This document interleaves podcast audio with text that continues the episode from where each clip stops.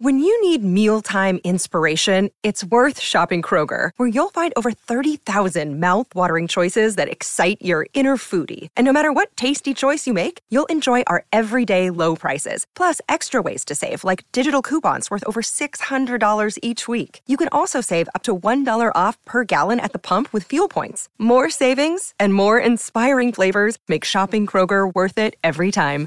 Kroger, fresh for everyone. Fuel restrictions apply. Another day is here, and you're ready for it. What to wear? Check. Breakfast, lunch, and dinner? Check. Planning for what's next and how to save for it?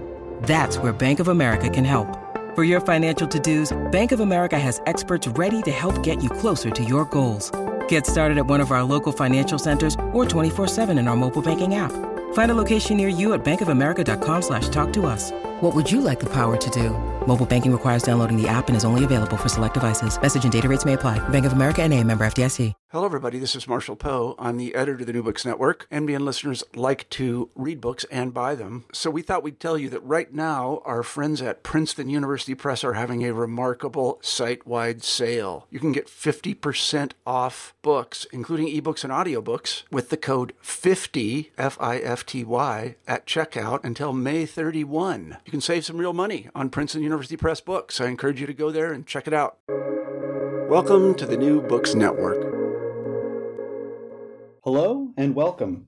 Before we begin, I feel compelled to ask the listeners to take their counters that track the number of times they've encountered the term antimetabole each day and set them to zero.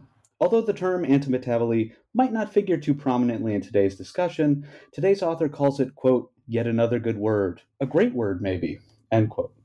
So that we're all on the same page, your antimetabole tracker should now be at three. Well, make that four. With that taken care of, hello, my name is Nathan Smith, a host for the New Books Network. Today I'll be speaking with Eldritch Priest, Associate Professor at Simon Fraser University, um, about his new book, Earworm and Event Music, Daydreams, and Other Imaginary Refrains, which was published in March of this year, 2022, in the Thought in the Act series of Duke University Press. So, to introduce the book and to steal some good words I wish I had written, uh, in Earworm and Event, Eldritch Priest questions the nature of the imagination in contemporary culture through the phenomenon of the earworm. Those reveries that hijack our attention, the shivers that run down our spines, and the songs that stick in our heads. Through a series of meditations on music, anim- animal mentality, abstraction, and metaphor, Priest uses the earworm and the states of daydreaming, mind wandering, and illusions that it can produce to outline how music is something that is felt as thought rather than listened to. Priest presents Earworm and Event as a tête-bêche, two words bound together with each end meeting in the middle. Where Earworm theorizes the entanglement of thought and feeling, Event performs it. Throughout, Priest conceptualizes the earworm as an event that offers insight into not only the way human brains process musical experiences, but how abstractions in the imagination play key roles in the composition and expression of our contemporary social environments and more than human milieus. Unconventional and ambitious, Earworm an Event offers new ways to interrogate the convergence of thought, sound, and affect. Uh, now, that blurb would have been a far clearer introduction than my rambling about anti-metabole counters, uh, but I wouldn't have been able to use the word anti-metabole, which we're now up to six. So, with that, Eldritch Priest, welcome. Thank you, Nathan. Thank you for uh, inviting me to uh, to have this chat with you, and thanks for the introduction. That's great. Uh, I think yeah, six is what you counted of that word. As long as we're including my inevitable mispronunciations, and I think I think people get it, it, have people if people have read the book, I think they'll they'll start to get the gist. Right, so, right, of course. Um, so to begin with, I was just wondering if you could say a few words about yourself, your career, what you work on, you, including your. Uh, I, I, believe you're also a composer and improviser. That's right. That's right. Yeah. So, hmm, where where to begin? Uh, I often like to say that uh, I, I, grew up in the Yukon, actually, because it sounds terribly exotic. Uh, I don't know that it actually is, but um, it's it's a place that is like the Alaska of Canada. Um, I, suppose, right? It's this frontier uh, land. So, um, yeah, I, I, I grew up there, but then I was I moved all over Canada actually for a long time, and I was studying uh, jazz music when I was younger. Um, and the places that I ended up landing to study were in Edmonton, in Nova Scotia, a small town called Antigonish, and eventually in Toronto. then I went on to study composition with people like Linda Catlin Smith, who's Toronto based uh, composer. And I did grad studies in composition uh, in Victoria, uh, at the University of Victoria, with a fellow named uh, Christopher Butterfield. Uh, but during during my studies in Victoria, I started doing other studies in uh, literary theory, for example, and I was taking courses on Derrida. And as I was finishing my graduate, my master's uh, degree, I started to think that I I wanted to pursue a PhD, but not in music. And strangely, for me, I was married at the time. I was going to go to Ottawa with my then wife and start a new degree in uh, cultural theory. And so the the marriage fell apart, but the the program for my studies was still in place, and I found myself doing my doctoral work in Ottawa, uh, the capital of Canada. For those of those people who don't know what Ottawa is, um, so yeah, so as I was there, I, I, wrote my dissertation, which became my first book, "Boring Formless Nonsense," uh, which was I think subtitled "The Ex- Experimental Music and the Aesthetics of Failure." Uh, uh, yeah, yeah. Uh, it's I guess that came out. I guess it's been ten years now. Yeah, I think so, it was 2013, correct? That's right. That's right. Wow, just about ten years. Uh, so yeah, so in that book, that was me still dealing with my my past as a composer of experimental music and uh, as an improviser, uh, I suppose the the idea of failure had been swirling around me. Hmm, let's say career wise, but also in the kind of, uh, of aesthetic approach that myself and my peers were taking. Uh, most most of the people I write about in the book are uh, our, our, peers, people that I know, some people other uh, that are that are actually very successful, and some are not so successful. But the whole idea of, of failure in that in that work it was, I suppose, a kind of conceit, uh, conceit of trying to understand how there is a type of musical practice that one could understand as engaging with expectations that would never be fulfilled. Uh, so so these I was trying in that book to not play so much with the idea of failure is success, although the book does abound with paradoxes of all sorts and um, and As does this one as well. Yes, yeah, in, in, in different ways, I suppose. Uh, so, so I mean, with that book, I, I like that book. It was the, the form of boring, formless nonsense took the shape of a, hmm, let's say, a progressive arc from boredom, which was a very scholarly, uh, typically scholarly approach to understanding kind of the cultural history of boredom and contemporary music. Then the work on nonsense, uh, or pardon me, the work on formlessness uh, takes a, takes, a, I suppose, a more fragmented view and uh, the eventually the text starts to resemble the the work that it's describing. So it's full of footnotes and footnotes within footnotes. Uh, and then lastly, the, the the nonsense chapter kind of goes off the rails and it becomes extremely uh, metafictional in some way. So I'm writing about events that don't really happen, about composers that don't exist, pieces that don't exist, all to demonstrate a certain kind of logic that music gets away with in a certain sense. Uh, so I mean, so that's that's not the book we're talking about today, but I guess that's the I'm talking about it to set up a trajectory of where I'm going uh, now with the work that I do. Um, I suppose I uh, parallel to all of this, I I could mention that I've been working with uh, some colleagues, David Cecchetto, Marc Couroux, Rebecca Sheldon, and Ted Hiebert. And uh, we've been working together as the Occulture, uh, what I like to refer to as uh, a theory band that was originally uh, based in Toronto, but now with the members of uh, Ted Hiebert and Rebecca Sheldon.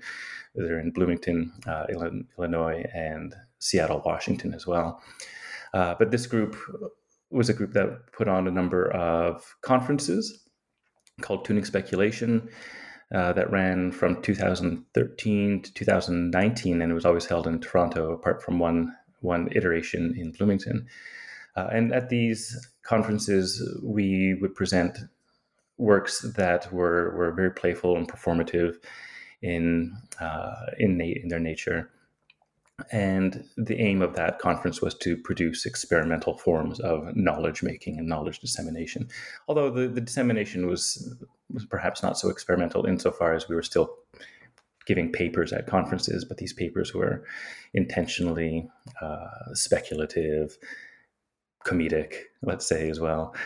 Um, and yeah, so with that group, I ended up writing a book called Ludic Dreaming. I think that came out in 2017. Uh, that was a, a, book that took a lot of the writings that we had been, well, let's say, quote unquote, performing at Tuning Speculation, and put and put them into a, a book format that played around with the logic of dreams to try to interrogate the way you might think about sound in what we called contemporary uh, techno capitalism or technoculture, I believe is the, the word we used. Uh, so uh, that brings us up to, I guess, more or less where I am now. I'm, as you as you said in the introduction, I'm associate professor at Simon Fraser University. I, I work in the School for the Contemporary Arts, which is uh, quite quite lovely because this school is an interdisciplinary school. Uh, I I teach a lot of the grad courses in theory. Uh, a little I teach a little bit of music composition as well but otherwise, the the the nature of this, I guess, uh, department where I am is is so flexible that I can get away with doing the kind of work that I do that uh, turns into things like earworm and event and other other writings that I've done as well, which we can chat about if if the occasion arises. Sure. No, that that sounds uh, that sounds fantastic. It, it, it's it's fascinating how the, how many of it, it seems that many of uh, the types of things that you've been thinking about for this for this long stretch of time uh, are being articulated in these different forums. Um, and I guess that that kind of does get me a little bit to my my first question, which you may have just answered, which was um, how did you get into this project? Because you you intimate that it's it's been brewing for a decade or so. So are these uh, uh, is that trajectory you just you just unfolded for us something of the uh, the gest- gestation period for this book?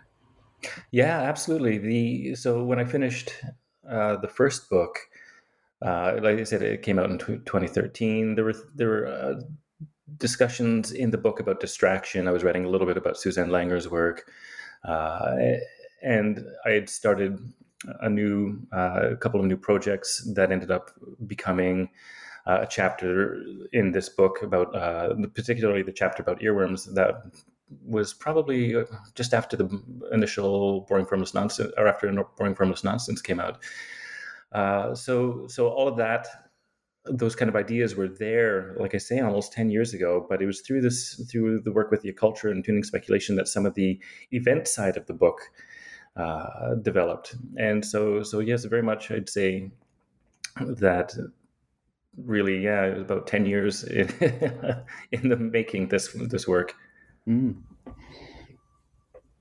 Yeah, no, as uh, I, I, guess kind of as an aside before we go further, because I, I, I, kept when I was reading this book, I'm not sure.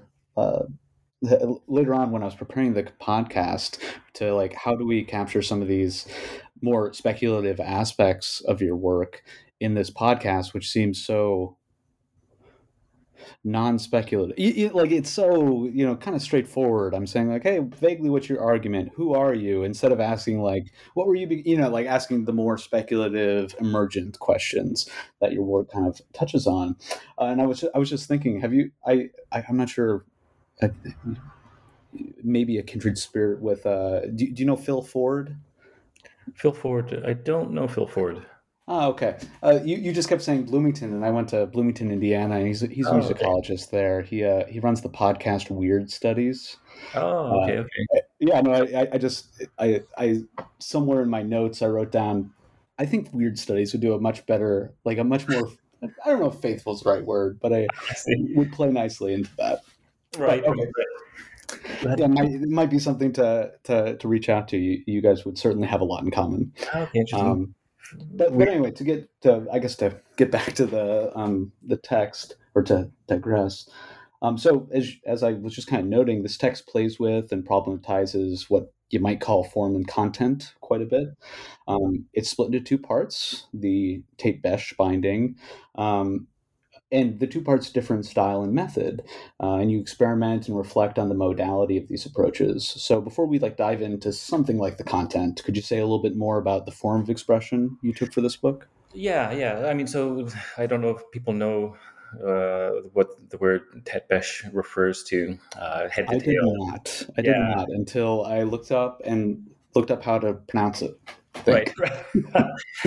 I mean, so it's a binding that has uh, uh, one book written one way, and then you flip the book over, and the there's another book uh, or other text written the opposite way, so that the ends of each book meet in the middle.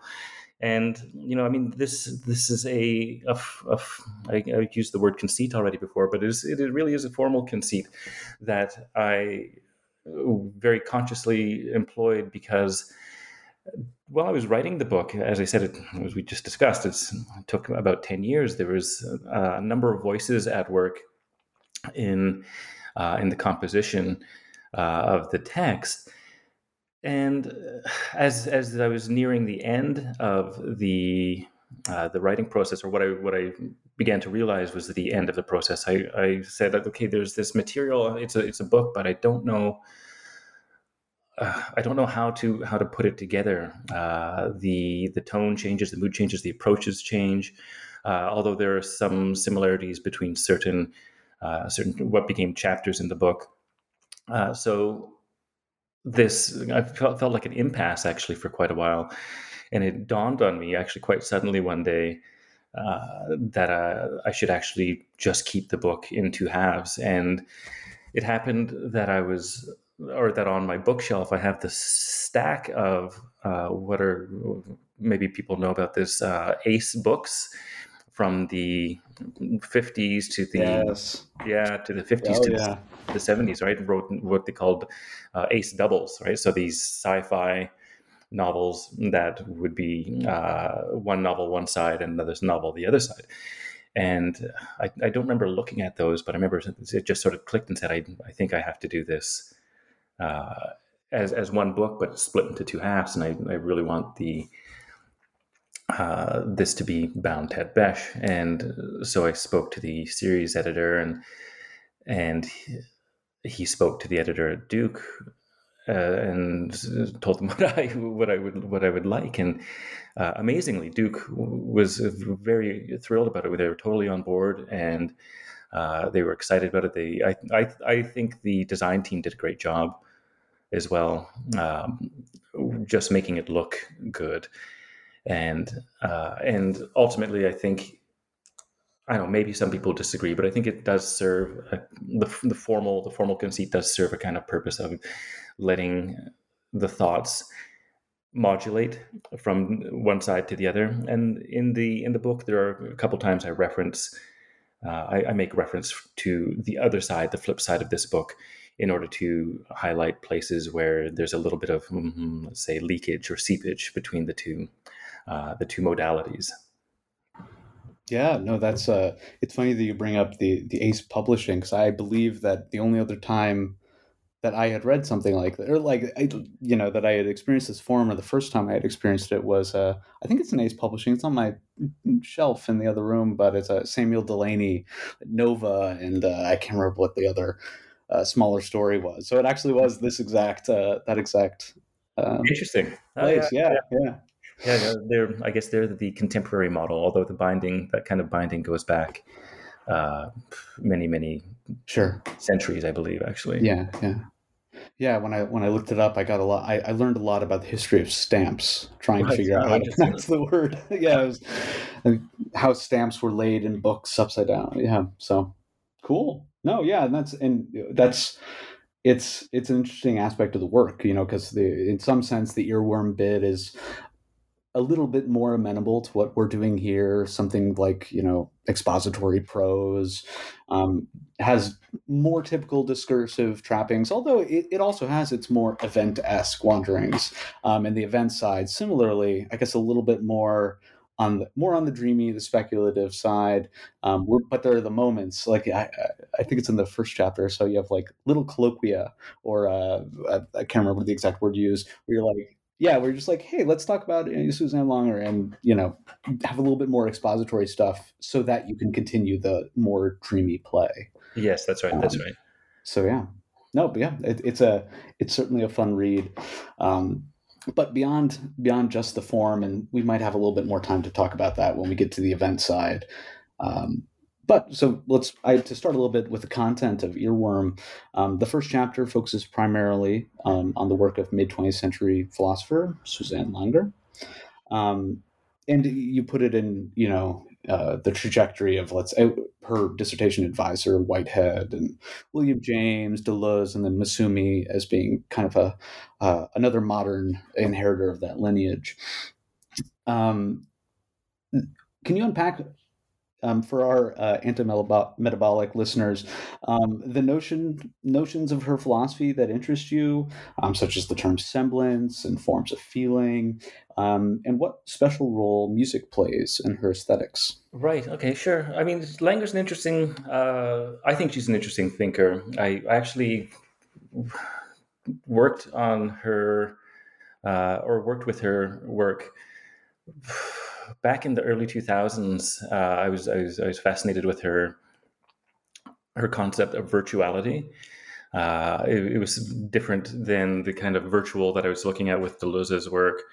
Uh, and it was also something that predated it, right? And it was this American philosopher, so not French. It was, it was very, uh, it was very surprising. Then I kind of fell out of interest, or, or her work fell out of interest for what I was doing.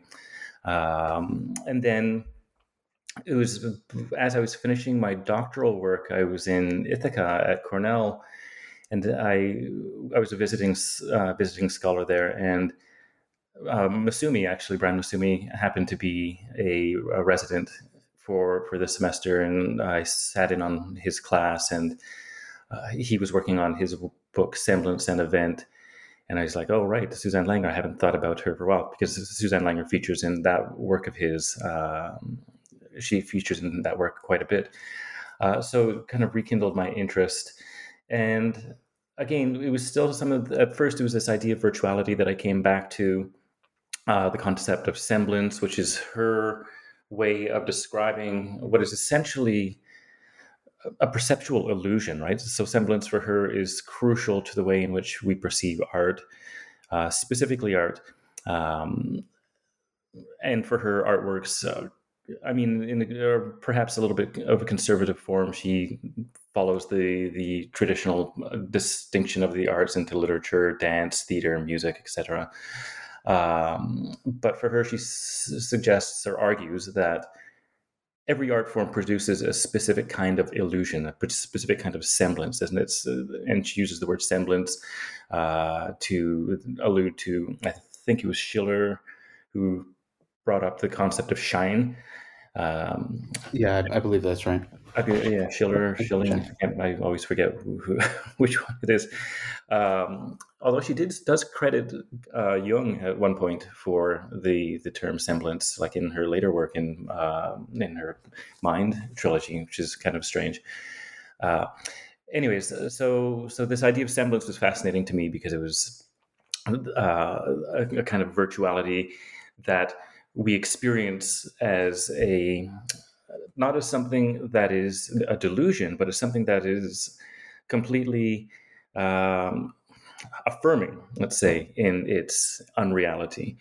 The so so you're not we're not we're never fooled by the illusion, uh, except maybe in some cases, but for her, essentially, it is this is this is how we perceive art. We perceive art as this uh, illusion, which I then took up as a way of saying, well, it's actually an abstraction. We're perceiving an abstraction directly, and I developed a way in that chapter specifically of trying to think about semblance and its connection to affect. I, I think the the subtitle of that chapter is the semblance of affect.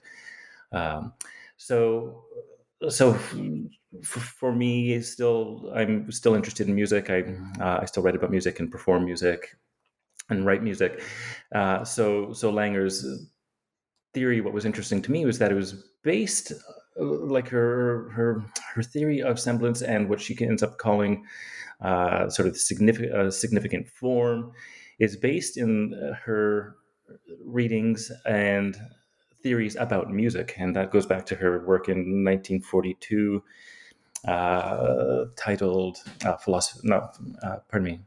Yes, titled "Philosophy in a New Key."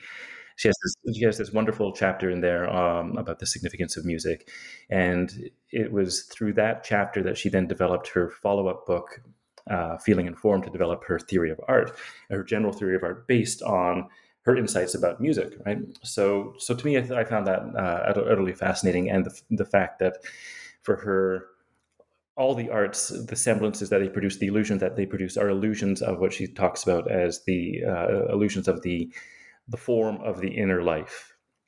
So, for me, this was a connection to the kind of Deleuze studies that I was doing uh, on affect theory, and Langer had this idea about the arts producing symbols of uh, of what she called the inner life or of, uh, of organic processes.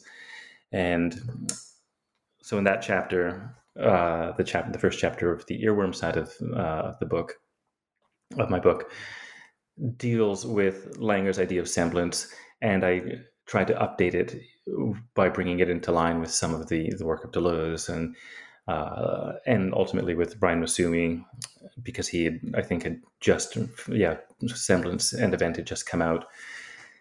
And then I tried to radicalize it a little bit more by suggesting that something about music intensifies this illusion, uh, illusory process and lets us see abstractions more uh, more directly. And actually, music is a way of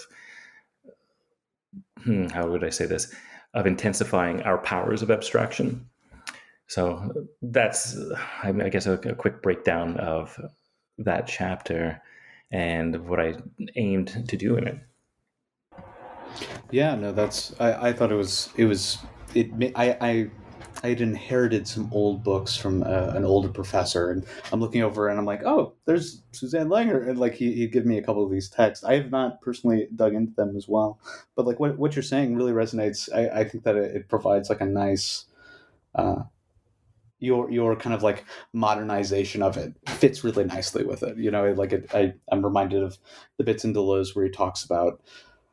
Uh, or I guess it's a, a tension that I never quite know how to read between whether sound has some special sound slash music has some kind of special uh, purchase on revealing the virtual or intensity or something like that, or whether that kind of like redupe, redupe or you know reaffirms kind of like a uh, as he says in uh, difference of repetition like thinking the transcendental from the empirical you know like our empirical notion of sound how how how could that possibly transcend or or not transcend but like be the basis of our transcendental um, understanding of it. And it's a similar. It seems to be a similar type of thing uh, as you were kind of outlining with Langer, um, where she's she's seeing music at least in its ability um, to to code these abstractions or to to produce it to have some sense of have, have a particular relation to you know the, the dynamic organic processes. Yeah, um, I, and, and I, do, I do think and I do think that she recognized that music was her was exemplary in that respect. She was a musician, uh, a cellist as well, and uh, although I think her tastes were fairly conservative. Uh, she and, and, I say I draw that conclusion based on just her uh, her sources and her references, and the fact that she, even though she was writing in the 50s and 60s about art, she was not writing about the avant-garde. Yeah, right, right. Which is which is I I think what I tried to update uh, and sure. probably what I do with her work she wouldn't like. yeah, you know. But, but I mean that's what happens when words are printed on page uh, pages. They become material of a kind. Yeah. yeah we, we can't help but produce our own little monstrosities, um, as I surely am of your work as well. You know.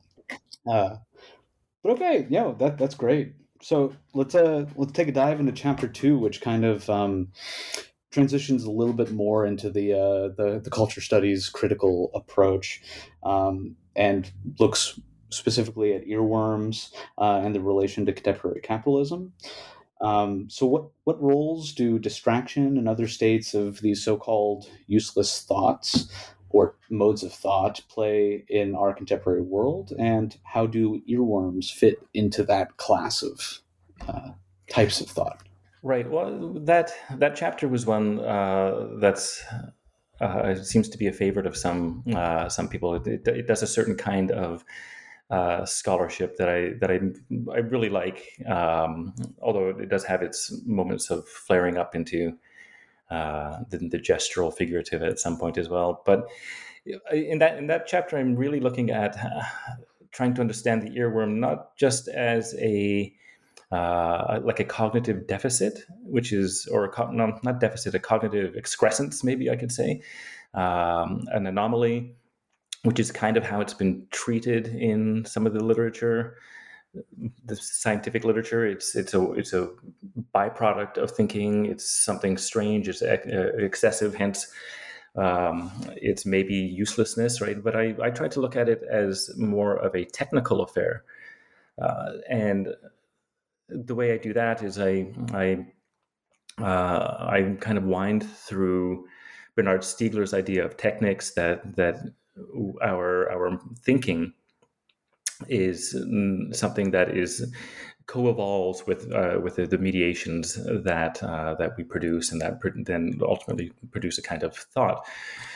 And so, I guess I take this approach where I look at the the uh, the technogenesis of uh, of earworms to understand that actually the we can see how they arise not just by uh, virtue of some kind of cognitive tic, if you want to put it that way, um, or psychological error, but they arise because we, we are coupled with machines that repeat and or techniques for repetition.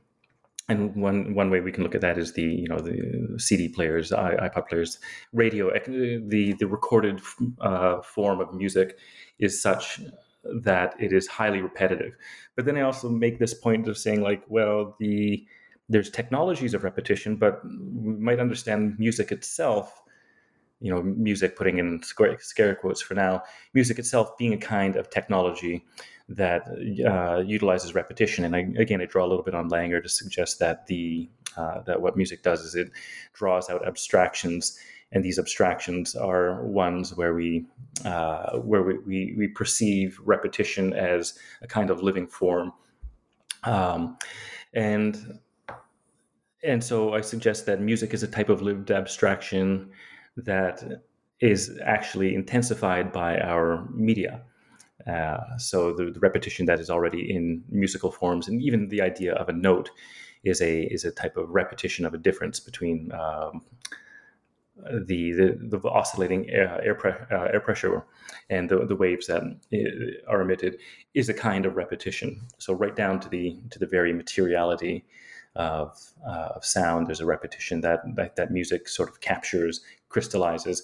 Then media, I, I suggest, take up that same type of or take up that abstraction and then hmm, can say like it speciates it and puts it into into uh, into the types of listening conditions where we listen, and I suggest listen listening to it in the background is one of the most, uh, let's say, effective ways by which that musical abstraction gets intensified um, through media when when we actually listen. Uh, oh, I think I used the word listening away from it at some point.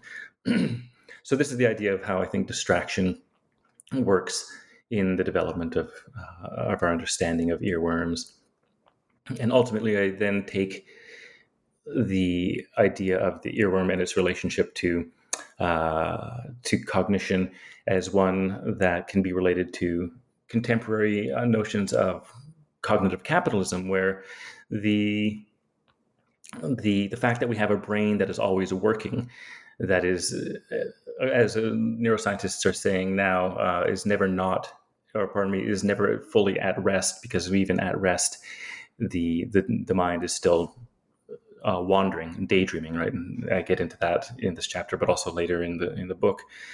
Uh, but ultimately, I, I guess I'm after some idea of understanding how earworms get hmm, get entangled in the the practices of cognitive, cognitive capitalism, where there's there's a type of harvesting of our capacity to remember. For example, we uh, we don't we don't voluntarily remember. We we can't help but remember, and the earworms through those uh, the way that music extracts this kind of power of repetition to to, to uh, contract time into into these kind of uh, events. Um, we can see how. Uh, and I think the specific example I give is about something called the. It was called Earworm, the musical brain trainer. Uh, it was originally de- developed by Berlitz, and it was a way of using music, uh, musical phrases to try to learn language. Um, and the, the, their idea being that let's let's hijack or conscript this power of uh, music to abstract and to produce repetition uh, to get someone to learn a language.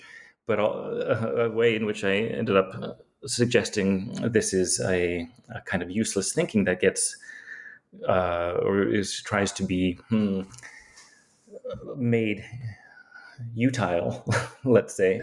Uh, yes uh, is is kind of doesn't work because it also is. I suggest that earworms are also unruly, right? You can't really control when they happen.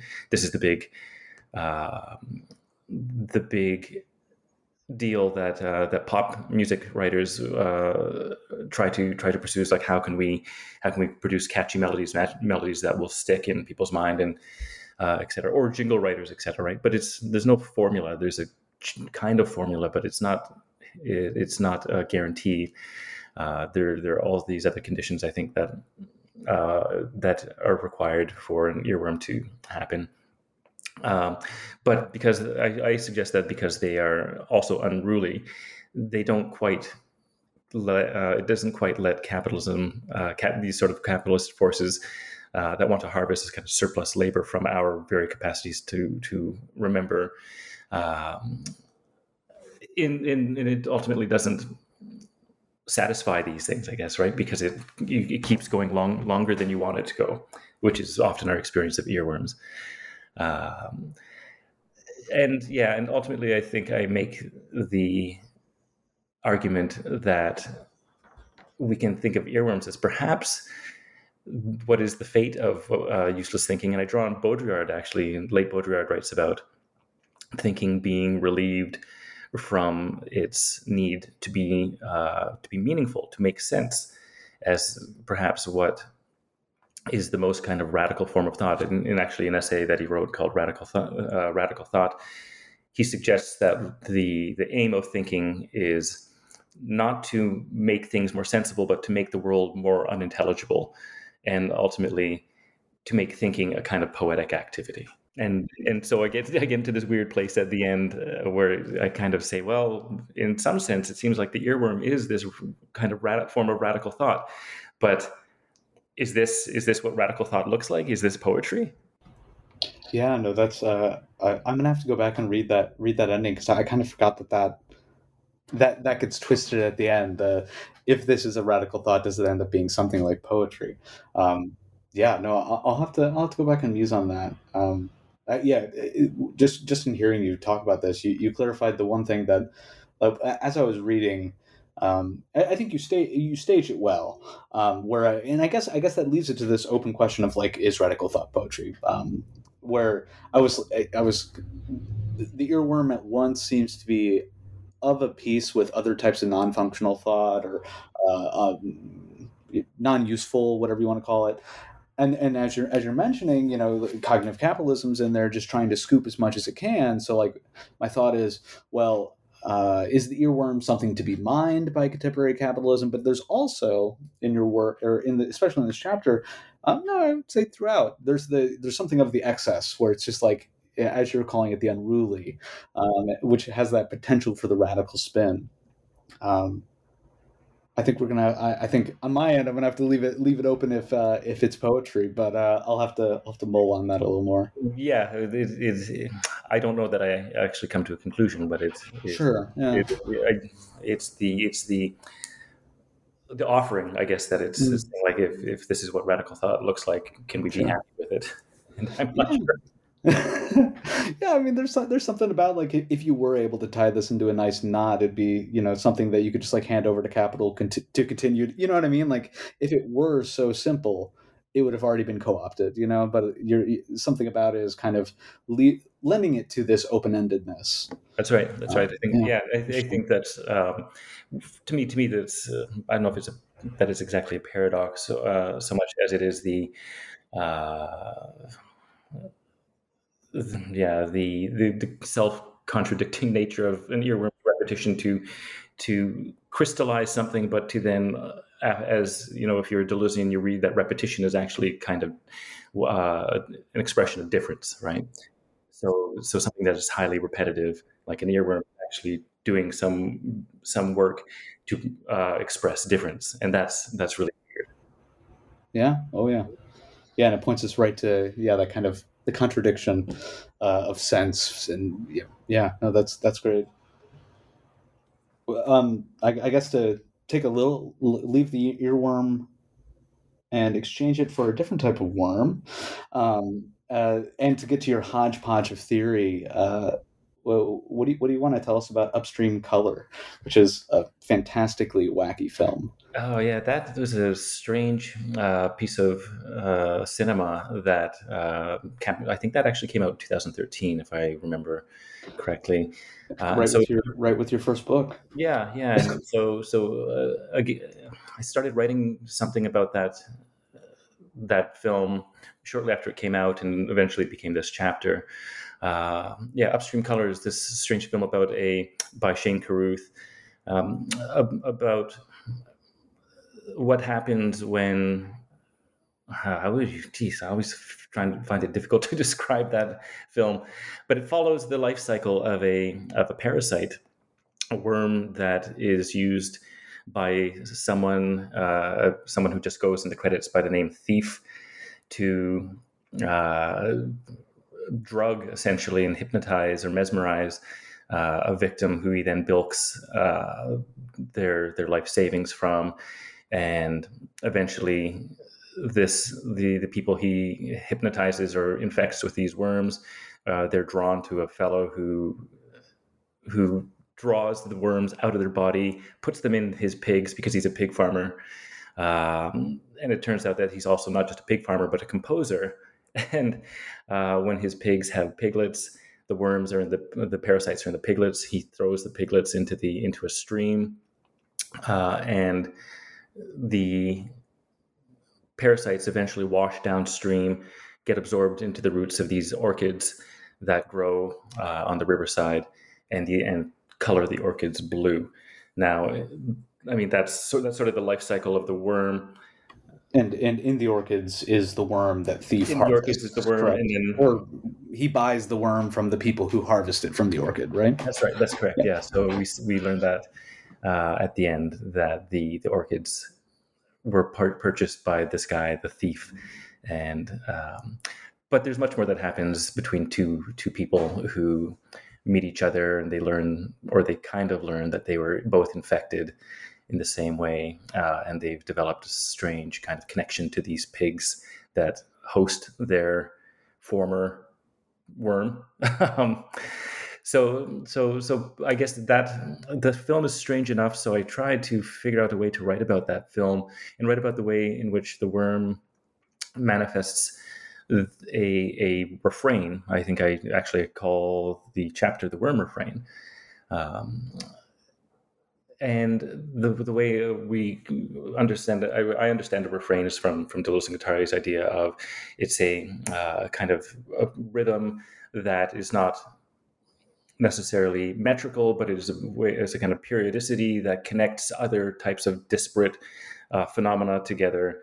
And ultimately, what I described with the, uh, the this life cycle of the worm that captures other people, other people's desires, their insecurities, and their sense of self is uh, sort of taken over by this worm refrain. Uh, becomes a way of understanding um, how how and I guess how we can live through that kind of abstraction.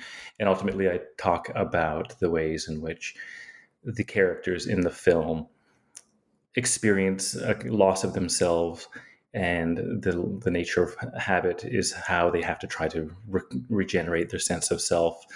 And I talk a little bit about Deleuze's ideas of of habit being a kind of larval self.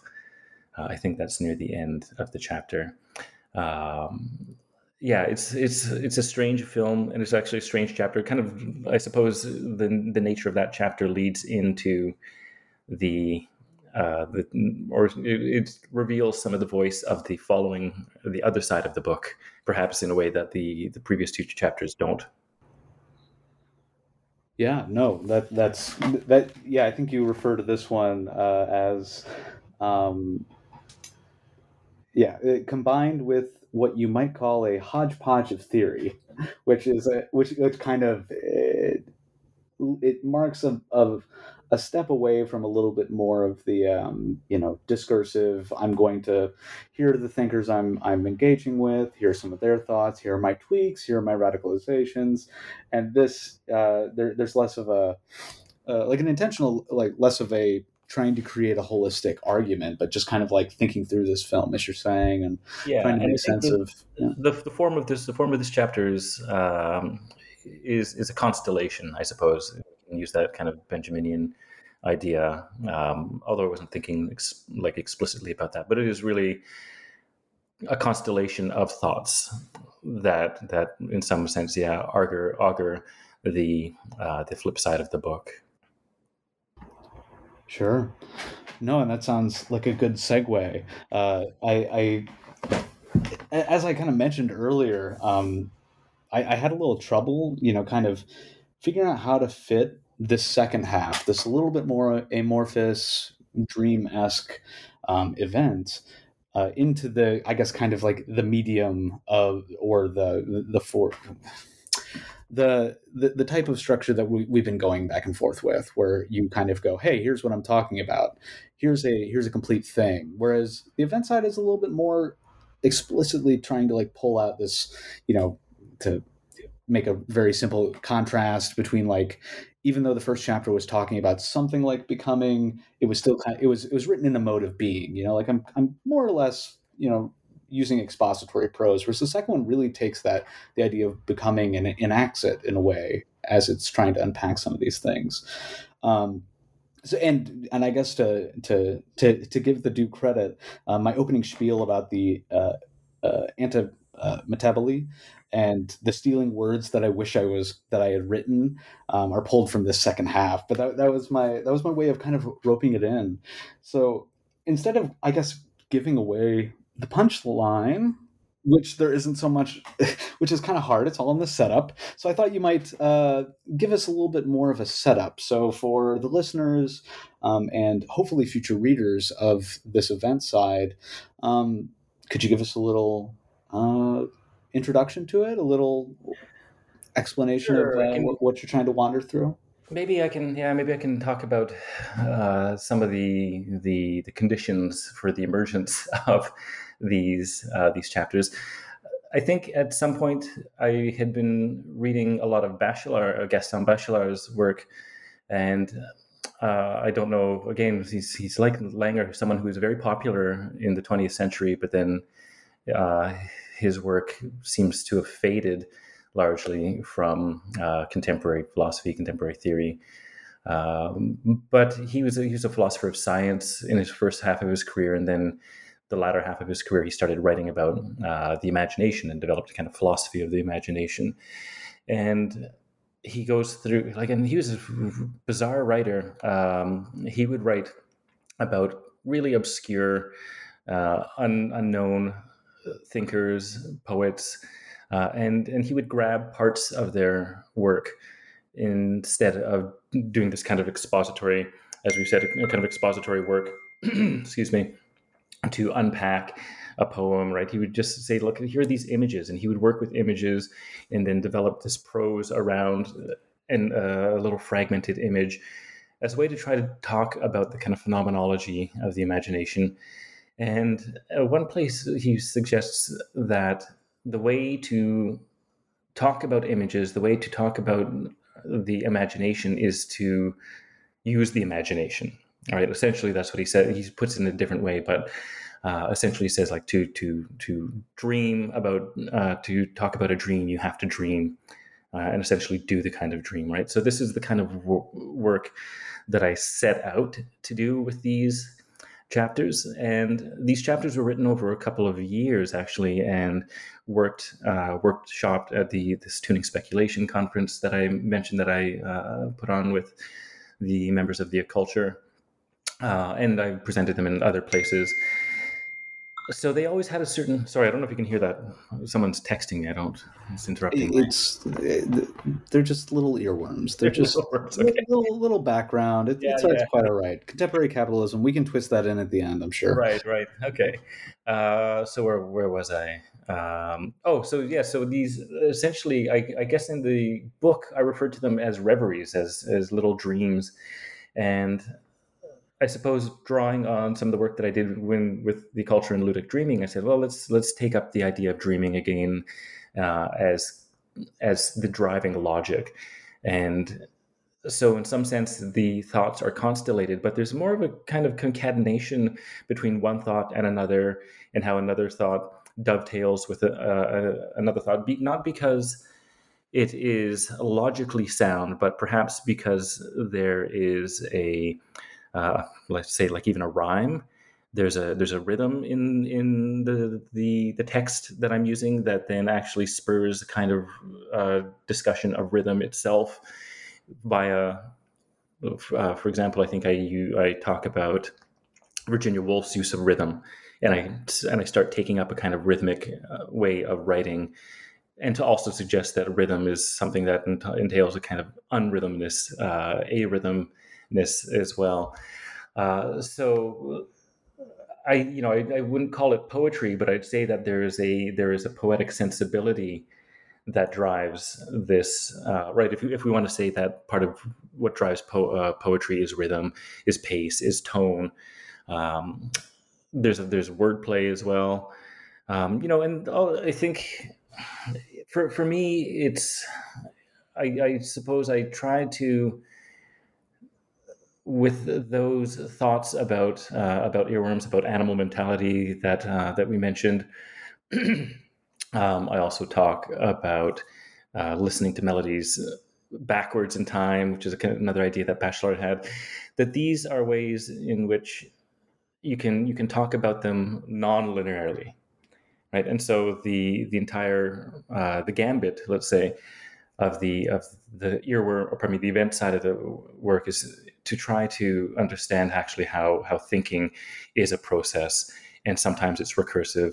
And so this is where I, I suppose I take up the earworms, the logic of the earworm as this recursive, repeating thing that kind of modulates fragments, stops, starts, goes away, comes back. Uh, comes back a little bit differently. Maybe it's in a different key than the actual key uh, you would hear it um, in uh, as on the recording as I said, there's the, the, the, repetition is an expression of some kind of difference happening. So, so what are the ways that we can twist this and let thinking unfurl itself, not by making sense, but by making a kind of nonsense? Um, and if you're again, if you're a Deleuzian, this idea of nonsense is not a nothingness. It's often a, a an abundance of sense, an overabundance of sense. Uh, so I'm, I do not know if that clarifies it or just makes it a little bit more dreamy. What I've just said. No, I, I think that's a that's a fantastic introduction. It, it's uh, it, it's it's it as you kind of as you kind of note, it's a it's it's a very dreamy passage, you know. But you, but you provided, like I said, as I kind of asked, uh, hopefully listeners coming to it can get a sense of something what you're doing because it's not, you know, it, I guess to like to help, I guess picture it a little bit. It's not, it's you know, it's not say like. um it's not just like random syllables you know there there are there are thoughts but it's like watching these it, I'm, what i'm trying to say is it, it isn't I, what, what, you're saying it isn't necessarily nonsense but it isn't also sense and it's kind of playing with little fragments of things that kind of uh, I, I, guess makes sense um, and just kind of seeing how they how they how they play out you know? So it's not quite stream of consciousness but also kind of stream of consciousness you know? So it is this kind of nice balance between um i don't know i i really appreciated how it had something of a discursive unfolding you know like it's not like i was reading you know james joyce and you're talking about a moo cow or something you know and i'm like what the hell is going on you know it, i could follow it but also there was it, it, struck a nice balance between giving me something me as a reader i guess you know to kind of like think about on the sense side, but also allowing it space in order to kind of wander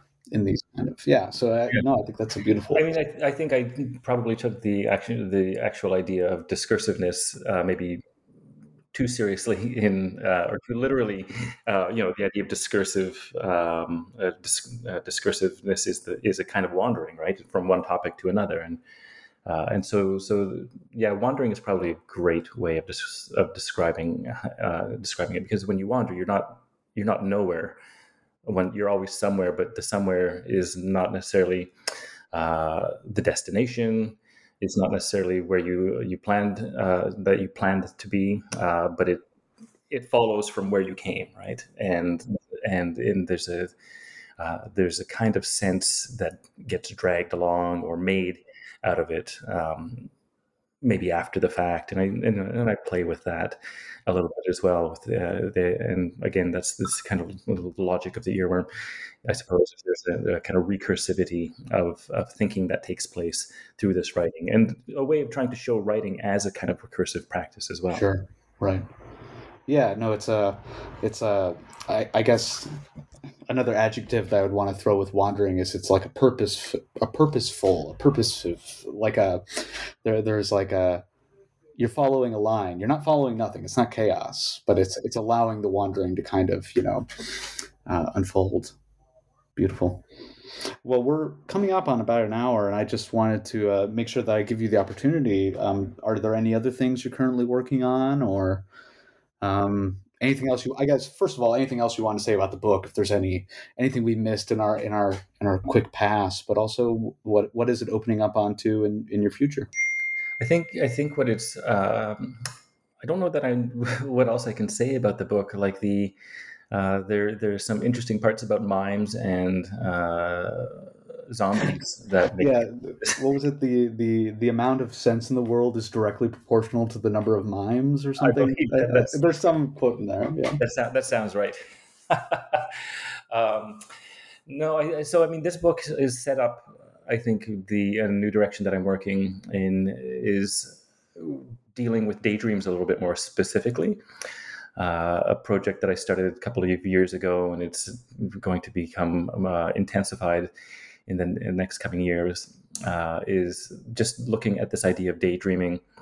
Also, as a kind of useless thinking, but uh, in the past, let's say, 10 years, uh, daydreaming has like the earworm in some way it's it's been rendered functional uh, and I and it's been rendered functional because there was a discovery made in the early 2000s about the when the brain is at rest. There's a kind of network that lights up, um, and scientists, being positivists, have to understand that this must be good for something. Uh, and appeal to the kind of evolutionary uh, justification that if the brain has a coherent network when it's not being tasked specifically thinking something it must be doing must be doing something for some good. And the psychological correlate to that uh, resting brain state is the determined mind wandering right or daydreaming as some kind of absent-mindedness.